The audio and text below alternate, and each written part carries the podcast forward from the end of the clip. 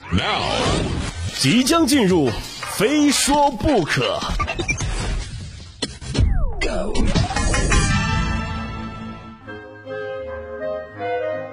欢迎来到今天的《非说不可》，我是鹏飞。五二零五二一终于过去了，很多朋友呢应该像我一样，这两天过得非常的忐忑啊，生怕自己的另一半突然有什么要求。就你说这五二零五二一这两天啊，原本就是普普通通的一天，怎么就变成了所谓的网络情人节了呢？啊，都是谐音惹的祸呀！这事儿呢得往前追溯到范晓萱很早很早时期的一首歌，叫做《数字恋爱》啊，估计很多九五后、零零后啊都没听过。就这首歌里呢，将数字五二零比喻为我爱你，歌词呢我现在还记着啊，三一五五五三零都是都是我想你，五二零是我爱你，零零零是要 kissing，还有七七八八二五零都是都是在骂你。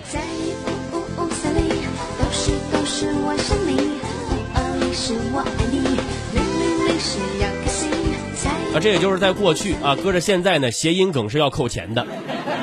按照这种谐音的规则啊，如今很多日子都被赋予了不同的含义。五二零、五二一象征着我爱你，叫做网络情人节；九幺二谐音是就要爱，被网友称之为网络示爱节。就类似的还有很多，我就不一一列举了。总之呢，这些日子都有一个共同的特点啊，就是必须得花钱。啊，商场会有促销，电商会有各种满减啊，各种公众号呢也在这一天鼓吹一定要送礼物。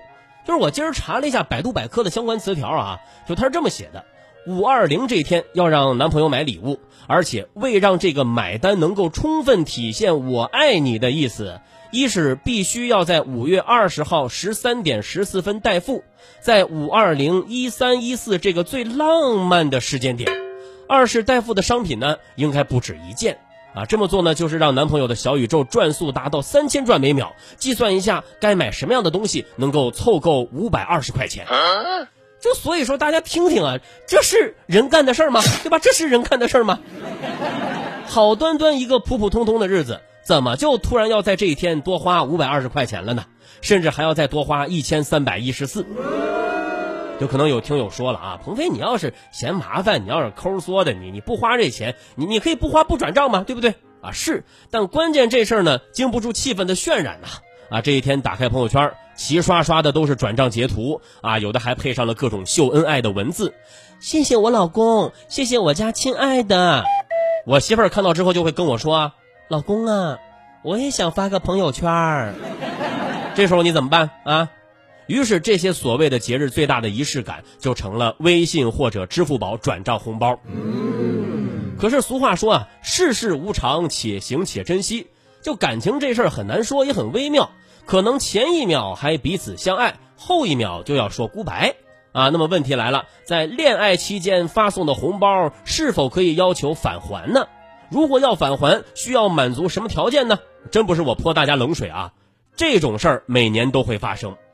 我们来看案例一：广州男子小梁与小付恋爱期间，向小付多次转账，总共二百零二万元，双方没有签订借款合同或者出具借据。其中一次，小梁向小付转账五十二万元，两人分手后，双方就往来款项产生纠纷，小梁向法院提起诉讼。案例二。徐女士二十六岁，和男朋友谈了两年恋爱。恋爱期间呢，男方给徐女士发红包，大部分是五千一万啊，多的时候呢，一次转了十一万呢。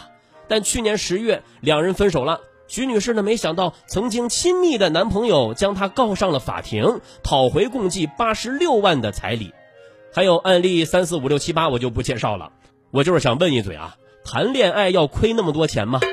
可能在有钱人的世界里啊，几十万和我们的几百差不多吧。一个真敢发，一个真敢收啊。反正我的银行卡余额是不允许我犯这样的错误。那么问题来了，在恋爱期间发送的红包是否可以要求返还呢？接下来本期节目最重要的知识点来了。我今天呢仔细研究了多个案例，对上述问题进行了分析，总结如下。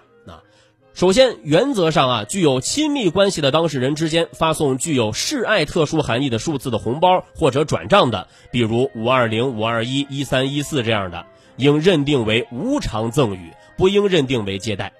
其次呢，发送示爱特殊含义的数字的红包或转账后，双方通过借条等方式对该钱款作出约定的，应以双方约定为准，即应认定为借贷。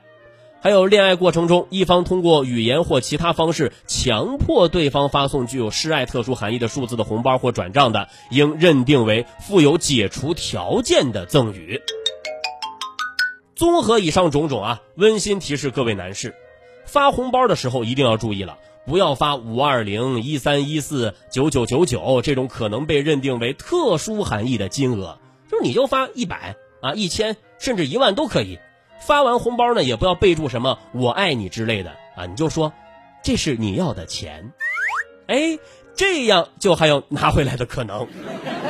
同时呢，也温馨提示各位女士，收到红包请记得回复。谢谢亲爱的，节日红包好喜欢之类的话，以锁定红包的赠与性质，就这样对方啊就要不走了。